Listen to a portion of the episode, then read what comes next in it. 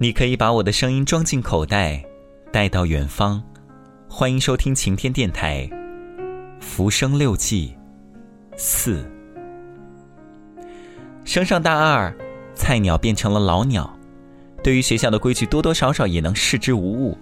自己在外面租了间小房子，一张床，一张书桌，一台电脑，最长曾有三个月不回宿舍，不想见他。日夜颠倒的习惯就是在那个时候养成的，心中的思念愁苦无处可泄，经常是睁眼到天亮，听着屋外雨点滴滴答答打在屋檐上，想着自己怎么会落到如此的境地。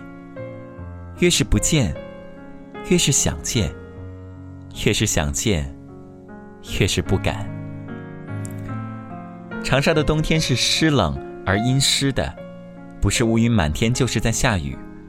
逃课了，像做贼一样溜回宿舍，一个人坐在空荡荡的宿舍中发呆，不知道该做些什么。有人敲门，原来是他。因为这意外的相遇，两人都是一怔，斗胆走到他的后面，环住他的腰，将脸埋在他背上说：真想杀了你。然后将头割下来作为标本，这样走到哪儿都能带着。老公掰开我的手走了出去。以后的半年当中，各种病纷至沓来，失眠、重感冒、过敏、胃疼，不肯去医院。想念他的次数开始变少，大多数时间是同各种各样的病缠绵悱恻，昏昏沉沉。感冒一个月不见好转，刚好一点又开始过敏，连带胃疼，疼得睡不着。半夜起来傻坐着，大把大把的吃去疼片，有安眠作用，体重直线下降，一七七的身高，六十公斤不到，竟于自虐自暴自弃的行为吓坏了同学。七个人轮流看护，看着我吃药，挟持我去医院。我无可无不可。一次醒来，老公坐在床边，满脸阴沉，两人相对无语。老公问：你是不是想找死？还知道笑，活得好好的干嘛想死？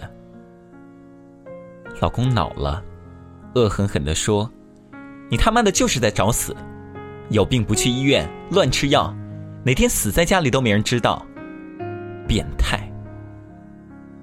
那时候最怕听到的就是变态两个字，因为想过自己也许真的是。听到他这么说，气得浑身发麻，手脚冰冷。火变态，火变态也是你招的，拿起床上的东西乱丢，火变态你还不躲远点儿，滚吧。太多的话堵在心里，可是说不出口。这个人是自己喜欢上的，与人无关，就算闹到今天这个地步也是自己找的，还能怪谁？后来老公说，那一天我脸上的表情可以用四个字来形容，万念俱灰。听到开门关门声，我没张开眼睛，只是在想，如果可以，我一点都不想喜欢上你，找个女孩子，光明正大手牵手在人前。可是没人给过我机会，第一次喜欢上一个人，就喜欢上了你。如果早知道，我才不会来长沙。如果早知道，我不会让自己遇见你。如果，一千一万个如果。搬回了宿舍，认真的过我的大学生活，也开始学着把老公当成同学，不认识的同学，不说话，不见他，不想让一颗心悬在半空，强迫自己决绝。卧谈会是熄灯后的主要娱乐，一边和同学说着话，一边想他现在在做着什么。有时也会起身去水房，途经老公的宿舍都会支起耳朵，偶尔老公的声音从里面传出来，听不清说什么，可心里是高兴的。也会在与同学谈话当中装作不经意地提起老公，听到他的名字从别人的嘴里说出来，有一种隐蔽的快乐。前几天问老公为什么竟然想开了，肯和我在一起。他说：“你够狠，说断就断，走在路上见到我也不眨眼。”我说：“然后你就突然发现不能没有我，你还真是贱。人家在身后追，你就跑得不见影；人家停下来往回走，你又开始追。也不是贱，想通了呗，左右不过是一辈子，还是得找个看得过去的比较好。”老公后来澄清：“我可没追你，我们顶多算是一拍即合。”那是大三我过生日，老公也来了，大家都喝了很多，偷了个空自己在外面站着，回味老公刚才表现出来的热络态度。老公走在我身后，将手搭在我肩上，很多故事就这样有了新的开始。当时我们听着音乐，还好我忘了是谁唱谁唱当时桌上有一杯茶，还好我没将它喝完喝完谁能告诉我要有多坚强，才敢念念不忘。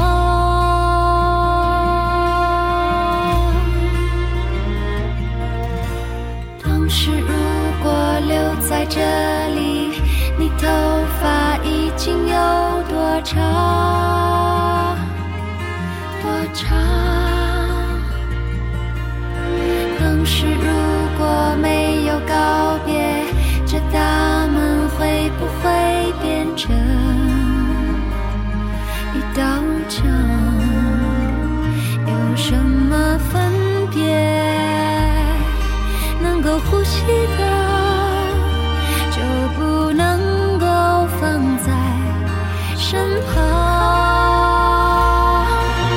看当时的月亮，曾经代表谁的心，结果都一样。